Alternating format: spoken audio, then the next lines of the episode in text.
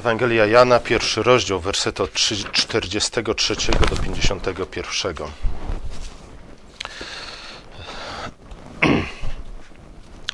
Filip przyprowadza Natanaela do Jezusa. E, początkowo Natanael ma jakieś problemy z Jezusem ze względu na to, iż Jezus pochodzi z Nazaretu, więc z miasta niezbyt e, zacnego, nie tak zacnego jak Gostyń na przykład, nie? E, ale kiedy Jezus okazuje się jasnowidzem co najmniej, mówiąc o tym, już widział Natanaela, jak siedział pod drzewem figowym, Natanael nagle rozpoznaje w Jezusie Chrystusa. Nazywa go Synem Bożym, nazywa go Synem Dawidowym. Są to, jak już kiedyś mówiliśmy, tytuły królewskie. Natanael rozpoznaje w Jezusie Mesjasza. I dzisiaj chciałbym się skupić na, na, słowach, na odpowiedzi Chrystusa, właśnie na to wyznanie wiary Natanaela. Jezus odpowiada, powiada Natanaelowi, co on mu powiada. Powiedział Jezus do niego: Zaprawdę powiadam wam, ujrzycie niebo otwarte i aniołów bożych wstępujących i zstępujących na Syna Człowieczego. Nie, to jest odpowiedź Chrystusa na wyznanie wiary Natanaela, w którym Natanael stwierdził: Ty jesteś synem Bożym, ty jesteś królem Izraela. Wiele by można mówić na temat związku pomiędzy królem Izraela, pomiędzy Mesjaszem, e, a otwartym niebem i o Synu Bożym, po którym wstępują i zstępują aniołowie Boży, Boży z nieba. Nie mam na to czasu ale tak pokrótce. Nie? I oczywiście, żebyśmy do, do, końca zrozumieli ten obraz aniołów wstępujących, wstępujących po Synu Bożym z nieba, jak z nieba wstępują, to oczywiście wstępują na, na ziemię, musimy się cofnąć oczywiście do samego początku. Nie? Kiedy Bóg stworzył świat, stworzył niebo i ziemię, e, później pomiędzy niebem a ziemią umieścił to, co my powszechnie nazywamy niebem, ale e, to nie jest to samo niebo. Nie? Pismo Święte nazywa to niebo, które my nazywamy niebem, które widzimy wglądając przez okno, patrząc w górę, nazywa firmamentem albo sklepieniem. To właśnie na tym niebie, na tym firmamencie Bóg umieścił gwiazdy, księżyc, słońce itd., tak itd. Tak Ale wygląda na to, że ponad nim, przynajmniej jeśli weźmiemy opis stworzenia świata e, dosłownie, znajduje się to właściwe niebo. Nie? I do tego nieba, ponad firmament, Bóg zabrał część wód, które pierwotnie znajdowały się na, na ziemi. Dlatego też, e, dlatego też będziemy o tym mówić więcej w czasie dzisiejszej katechezy, o tym, w jaki sposób był zbudowany namiot e, zgromadzenia. Tam znajdowała się e, czara, czasza z wodą. Ale gdy, gdy przeczytamy opis e, nabożeństwa, które odbywa się w niebie, to jest czwarty, piąty rozdział objawienia świętego Jana, widzimy, że tam też przed tronem Bożym znajduje się wielkie szklane morze, czy też morze, które wygląda jak tafla szkła. Nie wiem, czy oglądaliście kiedyś e, film o Aleksandrze Wielkim? Oglądaliście? Oglądaliście. Pamiętacie e, salę tronową, jak ona wyglądała tam? Tam również przed tronem króla było, była wielka tafla wody, która wyglądała jak tafla szkła. E, a zatem, o, o tym może nie będziemy dzisiaj mówić, może kiedyś przy okazji. E, mamy ziemię, mamy firmament, sklepienie, a więc to, co my nazywamy niebem powszechnie, a co Anglicy nazywają sky. Nie? I ponad tym gdzieś znajduje się, może w innym wymiarze, może jeszcze gdzie indziej, ale znajduje się to właściwe niebo. I gdy Pismo Święte, niestety nasze tłumaczenie, nasz język polski nie rozróżnia nie? pomiędzy firmamentem, pomiędzy niebem, y, często nam to się miesza, często gdy mówimy o tym, że pójdziemy do nieba po naszej śmierci, czy też nasze dusze pójdą do nieba, to obraz, jaki nam ukazuje się przed naszymi oczami, to jest co? Gdzieś tam sobie leżymy na białych obłokach, ale to nie do końca będzie tak. Nie? Udamy się znacznie dalej niż na białe obłoki to, to niebo, to właściwe niebo, niebo, które znajduje się ponad firmamentem, e, tam znajduje się świątynia. Świątynia, o której e, czytamy, którą opisał nam Jan w objawieniu, ale też świątynia, którą ujrzał na przykład Mojżesz. Czytamy o tym w ósmym rozdziale listu do Hebrajczyków. Gdzie jest list do Hebrajczyków? Czytamy o tym w ósmym rozdziale listu do Hebrajczyków. Tam e, Paweł opisuje służbę świątynną, która odbywa się na ziemi i przyrównuje ją do, do służby, którą sprawuje Chrystus. I pisze o ziemskich kapłanach, służą oni w, w świątyni, która jest tylko obrazem i cieniem niebieskiej, jak to zostało objawione Mojżeszowi, gdy miał zbudować przybytek, czyli namiot zgromadzenia. Bacz powiedziano mu, abyś uczynił wszystko według wzoru, który ci został ukazany na górze. A więc Mojżesz jakiś sposób znalazł się w niebie, ujrzał tę świątynię, która później jest opisana w objawieniu świętego Jana i na jej wzór, według tego samego schematu, zbudował namiot zgromadzenia. Dlaczego to jest takie ważne? Nie? No, ważne jest to, że Ziemia nie jest doskonała. Niebo, Bóg stworzył niebo jako coś doskonałego. Skąd to wiemy? Wiemy to choćby z tego, iż kiedy Bóg stworzył niebo i Ziemię, e, zwróć uwagę na to, że, że niebo, oprócz tego, że znalazła się w niebie część z wód, które Bóg umieścił pierwotnie na ziemi, e, niczego już tam nie zmieniał. Nie? To niebo pozostało i pozostaje do tej pory takie, jak jest. Oczywiście tam się różne rzeczy dzieją, e, ale nie za bardzo czytamy o tym, że Bóg pracuje dalej nad tym niebem. Nie? Bóg raczej skupia się na, na, na ziemi. To na ziemi Bóg wykonuje kolejne prace, dokonuje kolejnych zmian każdego kolejnego dnia stworzenia. Nie? To znaczy, że ziemia kiedy została stworzona, została stworzona jako coś dobrego, ale nie jako coś doskonałego. Ziemia powoli, najpierw pod wpływem pracy, którą Bóg na niej wykonywał, a później pod wpływem pracy, którą my wykonujemy na niej, nie? jeśli czynimy to w Chrystusie, w zgodzie z Bożą wolą, przemieniamy Ziemię coraz bardziej na podobieństwo nieba. Nie? I w końcu ostatnie rozdziały Pisma Świętego mówią o tym, iż Bóg usunie nie, tą granicą, którą jest firmament, niebo złączy się z ziemią i wtedy nastanie doskonałość, cokolwiek ona oznacza, nie? ale nastanie doskonałość. Niebo złączy się z ziemią i, i dlatego też, z tego powodu, już niebo złączy się z ziemią, życie na tej nowej ziemi będzie wyglądać tak, a nie inaczej. Dla przypomnienia może tylko parę y, słów z opisu y, tej nowej ziemi i życia, jakie, jak yy, będzie ono tam wyglądać. I widziałem nowe niebo i nową ziemię, pisze Jan, albowiem pierwsze niebo i, niebo i pierwsza ziemia przeminęły i morza już nie ma.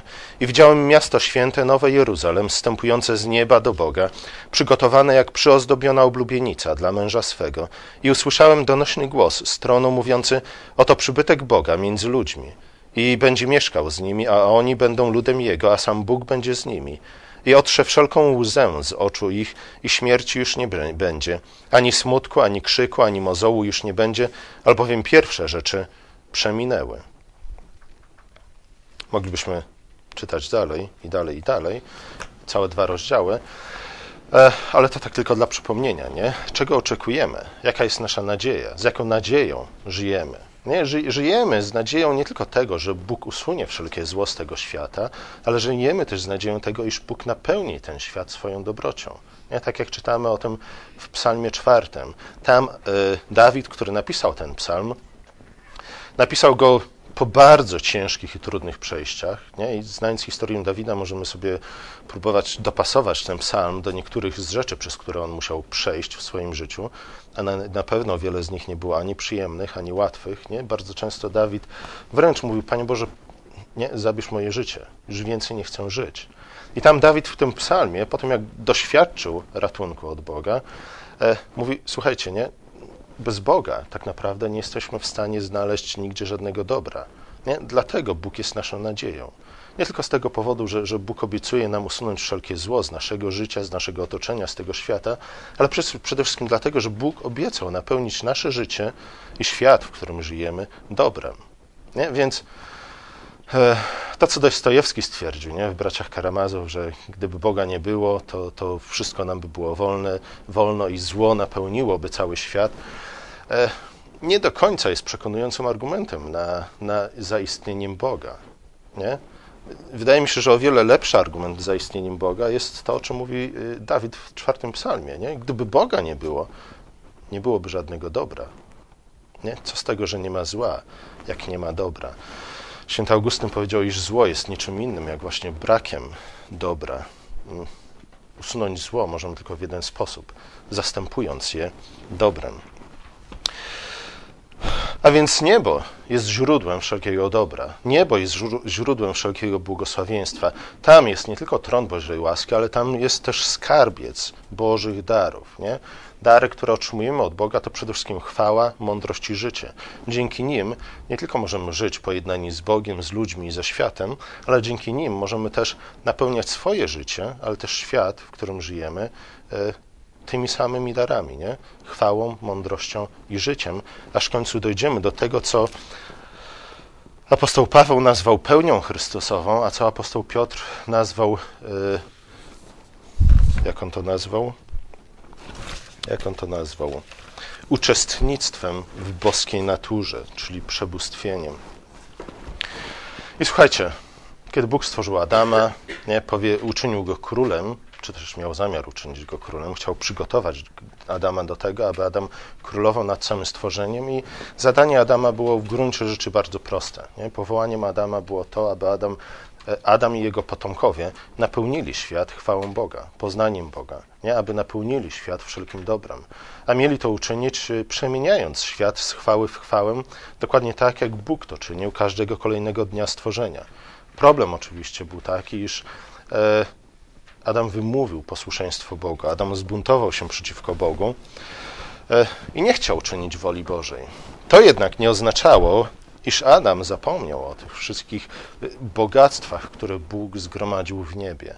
Może Adam nie do końca był świadom tego wszystkiego, co, co tam się ukrywa, niemniej jednak Adam miał przynajmniej jakieś przeczucie, że tam są rzeczy, które na pewno bardzo przydałyby mu się w realizacji jego planów i jego celów.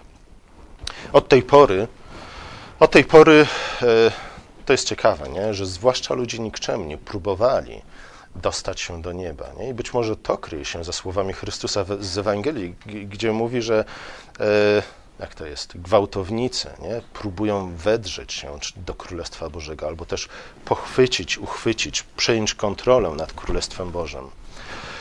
E, w jaki sposób możemy się dostać do nieba? Nie? Możemy dostać się do nieba w ten sposób, że zbudujemy jakiś most, który połączy ziemię z niebem, abyśmy mogli dostać się do nieba, złupić niebo i przynieść te wszystkie dary, które tam Bóg zgromadził na ziemię. Co wam to przypomina? Jest, są jakieś historie, które, które wam to przypomina? Kto złupił niebo, rzekomo w trosce o ludzi, rabując bogów, którzy byli nieprzychylni ludziom, którzy cieszyli się, e, mieszkając gdzieś na wysokości, wszelkim błogostanem, ale odmawiali go ludziom. Kto to zrobił? Prometeusz. Nie? Zobaczcie, historia Prometeusza nie jest jedyną historią, która opowiada nam coś podobnego. Te wszystkie historie oczywiście zakładają jedną rzecz – że bogowie mają rzeczy, które my też chcielibyśmy mieć. Nie? Problem jest taki, że bogowie nie są nam przychylni. Musimy siłą wydrzeć im to, co oni e, zazdrośnie strzegą dla siebie i z czym nie chcą się podzielić z ludźmi. Nie? W obawie, że człowiek stanie się podobny Bogom. Zobaczcie, gdy wąż przyszedł po to, aby kusić Ewę i Adama, to samo im powiedział. Nie? Zobaczcie, Bóg zazdrośnie strzeże czegoś, co wam by się na pewno bardzo przydało. Bóg nie chce, żebyście zjedli owoc z drzewa poznania dobra i zła, bo wie, że wtedy staniecie się e, podobni Bogu. Oczywiście, gdyby Adam i Ewa byli trochę mądrzejsi, pamiętaliby o tym, co usłyszeli dzień, może dwa dni wcześniej. Nie? Bóg powiedział, Ojciec powiedział do Syna i do Ducha: Uczyńmy człowieka na nasze podobieństwo. Bóg chce, żebyśmy stali się podobni Bogu, podobni y, trzem osobom Trójcy Świętej. I o tym też mówią apostołowie, nie? Jan, nie, Jan, Paweł mówił w liście do Efezjan, iż naszym celem jest to, abyśmy osiągnęli pełnię, czyli doskonałość Chrystusową. Piotr mówi o tym, o, o, pełni, o pełnym uczestnictwie w boskiej naturze. Nie tylko my jako protestanci, ale też wręcz cały Kościół Zachodni boi się tych słów, nie? jak diabeł święconej wody, dlatego że, że na tych słowach opiera się prawosławna nauka o przybóstwieniu.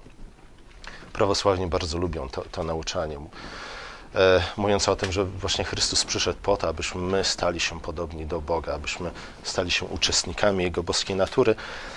Oczywiście Piotr wyjaśnia nam dalej, co to znaczy. Nie? I mówię, że stać się uczestnikiem boskim natury to stać się przede wszystkim podobnym do Chrystusa w charakterze, w pragnieniach, w woli, i, czyli zwykłe naśladowanie Chrystusa. Tylko w ten sposób możemy stać się uczestnikami boskiej natury.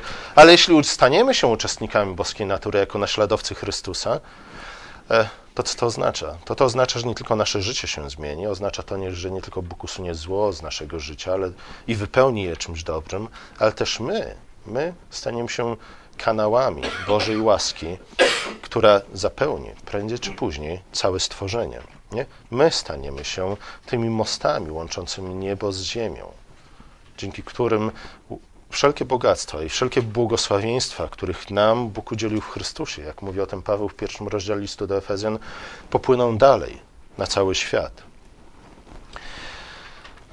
Ludzie, 15 minut, ma jeszcze 10 minut. W czwartym rozdziale Księgi Daniela, oczywiście zbuntowany człowiek chce złupić niebo. Nie? Zbuntowany człowiek myśli o bogach, tak jak starożytni Grecy myśleli o swoich bogach. Nie? I dlatego poszukiwali Prometeusza, który byłby w stanie dostarczyć im tych e, cennych skarbów, których tak skrzętnie, zazdrośnie ukrywali bogowie przed ludźmi. Nie? I zobaczcie, Kain nie? był pierwszym człowiekiem, który próbował się e, ucharakteryzować na Prometeusza, zbudował pierwsze miasto które nosiło imię jego syna, Henoch. E, to właśnie z linii Kaina pochodzili pierwsi ludzie, którzy, pierwsi poeci, pierwsi muzycy, pierwsi lutnicy, pierwsi rzemieślnicy. E, przy pomocy miasta, przy pomocy rzemiosła, przy pomocy sztuki Kain próbował przybliżyć niebo mieszkańcom ziemi. Chciał zapewnić im warunki bytowania, które przypominałyby boskie warunki. Nie? A więc warunki, w których człowiek nie musi tracić mnóstwo czasu na zabieganie o jakieś codzienne, proste sprawy. Warunki, w których człowiek żyje bezpiecznie, dostatnio i ma czas na samorealizację się, cokolwiek ona oznacza. Nie? E, później pojawi się budowniczowie wieży Babel. Nie? I tutaj ten wątek e, mostu łączącego niebo z ziemią jest, jest y, jeszcze bardziej wyraźny, nie? dlatego że wieża Babel miała jedną, jedna z ich, jej funkcji, jedną z jej funkcji było to, iż miała połączyć niebo z ziemią. Nie? Miała być y, wieżą, która będzie sięgać, sięgać niebios, miała być wieżą, która przy pomocy której ludzie będą w stanie dostać się do nieba, złupić je i żyć dzięki skarbom tam zgromadzonym. Oczywiście nie, to, co ludziom się wydawało bramą niebios, bo, bo tak też nazywa się wieża Babel w języku babilońskim, czy też bramą bogów, e, okazało się, okazała się śmiesznym pomysłem. Nie? Czytam o tym, że Bóg musiał zejść na dół, zniżyć się na ziemię, żeby w ogóle zobaczyć to, co w oczach ludzi było bramą do niebios, czy też drabiną do niebios czwartym rozdziale Księgi Daniela czytamy o człowieku, który jest przedstawiony jako właśnie ta brama niebios, czy też drabina prowadząca do niebios. I chodzi oczywiście o Nebukadnesara, czy też Nabuchodonozora. Czwarty rozdział, przeczytajcie sobie cały ten rozdział w domu, on jest dość długi, nie będę wam zabierał cennego czasu na nabożeństwie czytając go, ale, ale przeczytajcie sobie cały szósty rozdział, nie, czwarty rozdział Księgi Daniela. Tam y, król Nebukadnesar miał sen w którym zobaczył, co następuje. ujrzał wielkie drzewo. Drzewo to rosło i było potężne, i słuchajcie, jego wysokość sięgała nieba. Nie? Znów, nie bez powodu y, autor podaje nam, czy też Daniel podaje nam te informacje, iż to wielkie drzewo, y, które oczywiście symbolizuje, reprezentuje Nebukadnesara, sięgało aż nieba. I zobaczcie, co się wiązało z tym, iż to drzewo sięgało aż nieba a było widoczne aż po krańce całej ziemi. Nie? To oczywiście jest aluzja do czego? Do wieży Babel. Nie? To była wieża, która miała sięgnąć nieba i którą ludzie, mieszkańcy ziemi Synear mieli y, widzieć nie? z każdego zakątku swojej ziemi. To był dla nich punkt orientacyjny, nie? Y, nie tylko w sensie geograficznym, ale pod każdym względem. I znów, liść tego drzewa był piękny, owoc jego obfity i był na nim pokarm dla wszystkich. To z kolei przypomina nam e, drzewo, drzewo życia i też drzewo poznania dobra i zła. Zwierzęta polne szukały pod nim cienia, a w jego gałęziach gnieździło się ptactwo niebieskie i żywiło się w nim wszelkie ciało. Do tego obrazu Jezus nawiąże później e, w przypowieści, której przyrówna Królestwo Boże do, do drzewa, w którym gnieżdżą się, gnieździ się wszelkie ptactwo niebieskie. A oto, co jeszcze oglądałem w widzeniach na swoim łożu, mówi król.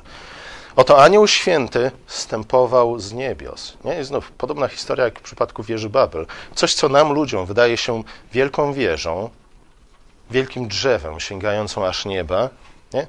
żeby Bóg albo anioł Boży mógł to zobaczyć i dokonać oceny i przekonać się, co to właściwie jest, musi wpierw wstąpić z nieba. To, co ludziom wydaje się być wielkimi dziełami, nie? w oczach Boga jest czymś marnym i lichym. Wołał ten anioł donośnym głosem i rzekł: Zetnijcie to drzewo i obetnijcie jego gałęzie, zerwijcie jego liść i rozrzućcie jego owoc. Niech się rozbiegną spod niego zwierzęta i ptactwo z jego gałęzi. Znów, nie? Echo opowieści o wieży Babel. Tam też Bóg stąpił, zobaczył, co ludzie majstrują i powiedział: Nie, to nie jest nic dobrego. Nic dobrego z tego nie wyniknie. I co zrobił? Rozproszył wszystkie ludy, wszystkie narody e, spod wieży Babel. Daniel później wyjaśnił królowi znaczenie, znaczenie snu, stwierdził, iż drzewem jest sam król Nebukadnesar i powiedział mu, to jesteś ty, królu. Rosłeś i stałeś się potężny. Twoja wielkość urosła i sięga nieba, twoja władza rozciąga się aż po krańce ziemi. Z wielkością króla wiązał się tylko jeden problem. Nie? Nebukadnesar, żyjąc w tamtym, w tamtych czasach, przepraszam, wciąż jeszcze bez Boga, stał się człowiekiem pysznym.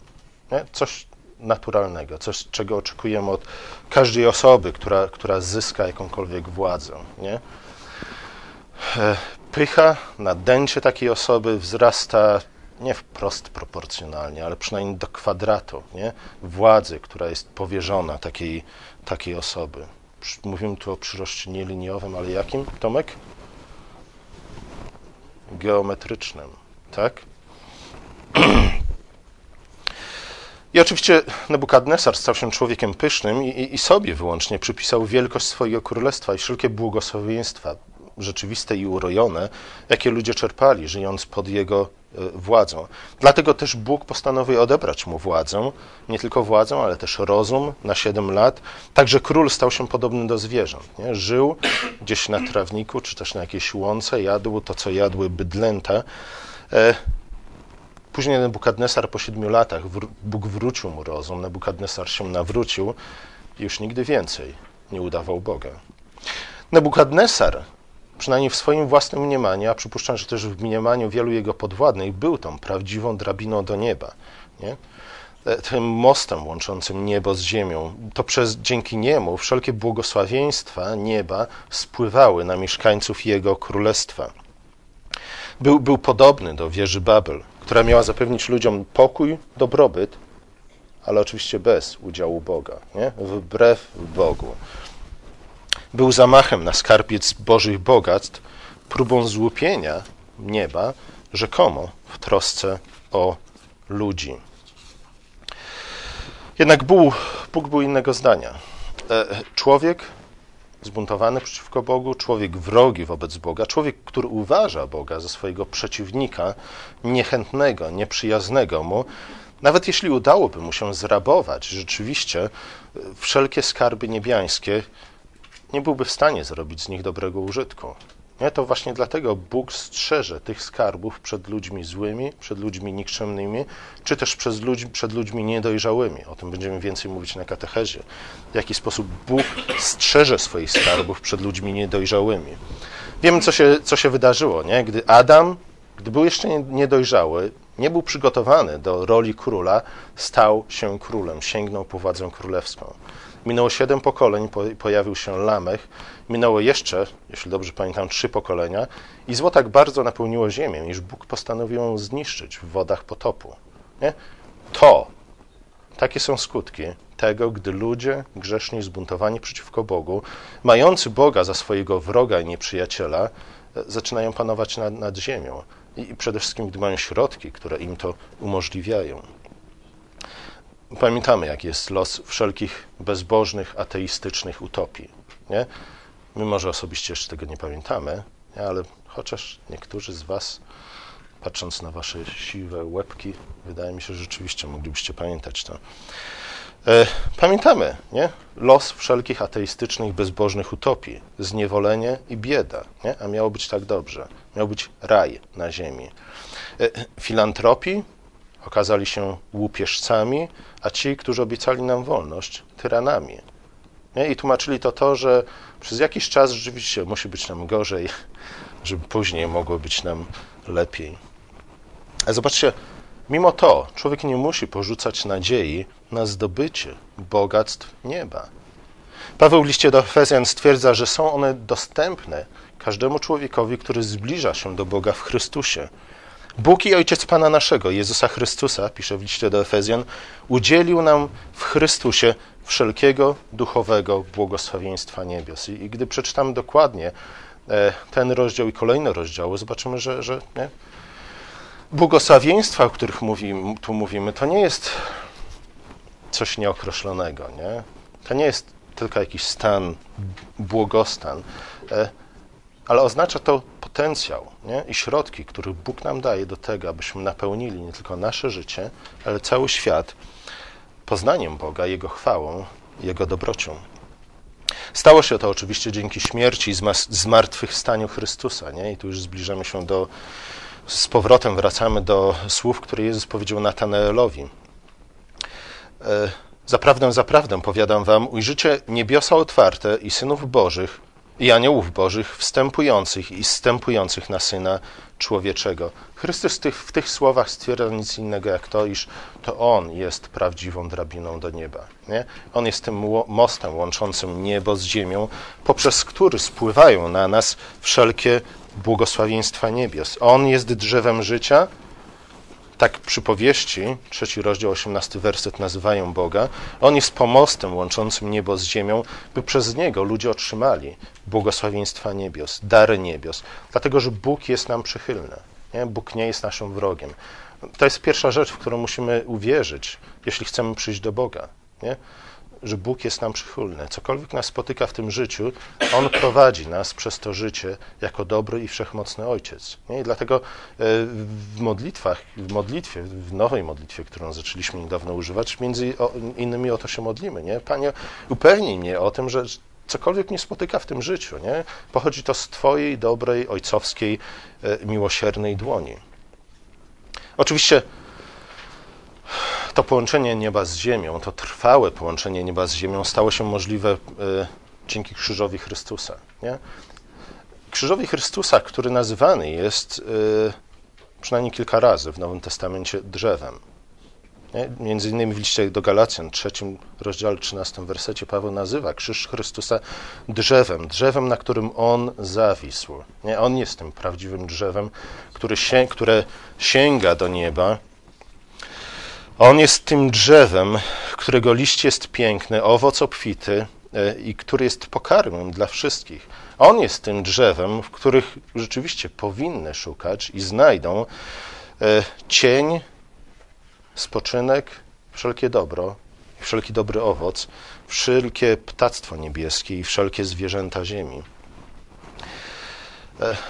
Ale krzyż jest nie tylko drzewem. Nie? Krzyż nie jest nie tylko drzewem, które sięga do nieba, krzyż jest nie tylko tym pomostem, drabiną do nieba, dzięki którego mamy w Chrystusie dostęp do wszelkich błogosławieństw, które Bóg dla nas przygotował, ale krzyż jest także ołtarzem.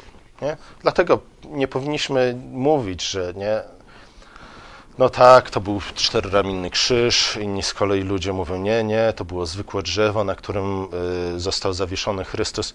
Czy to było drzewo, to było drzewo, nie? ale drzewo, które przypominało nam krzyż, które miało rzeczywiście formę krzyża. Cztery ramiona krzyża, tak cztery rogi ołtarza, które wyznaczają cztery strony świata. Wczoraj Andrzej nas przekonywał o tym, żebyśmy podpisali deklarację członkostwa w Royal Rangers i tłumaczył nam między innymi znaczenie symbolu Rangersów. Nie? I tam, tam jest mnóstwo odwołań od krzy do krzyża.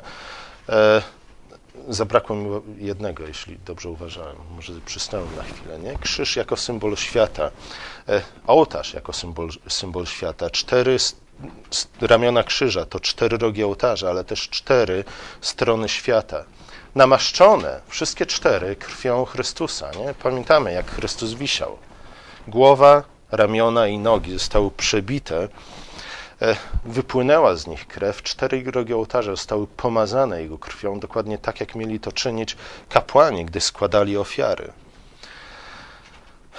Wszystko, cały świat jest naznaczony krwią Chrystusa, nie? I to dlatego On, jako nasz kapłan, jako ten, który oddał swoje życie i swoją krwią oczyścił świat z grzechu, jest też tym, który jest w stanie udzielić nam, nie tylko nam, ale też całemu światu, wszelkiej dobroci, jaka jest w Bogu. Wiecie, my w tych słowach, które Jan, e, Jezus kieruje do Natanaela, znajdujemy praktycznie cały program Chrystusa. Nie? W tych słowach e, kryje się pełnia Ewangelii. Chrystus tłumaczy nam, po co przyszedł, i Chrystus też tłumaczy nam, jak to uczyni. Już na początku Ewangelii Jezus zapowiada swoją odkupieńczą śmierć. E, I znów pamiętajmy o tym, iż odkupieńcza śmierć Chrystusa ma na celu nie tylko oczyszczenie świat ze zła. Nie? Bo gdyby Chrystus tylko oczyścił świat ze zła, niewiele by to nam dało. Pamiętacie co to, je, to co Jezus mówił o, o sercu, z którego został wypędzony demon.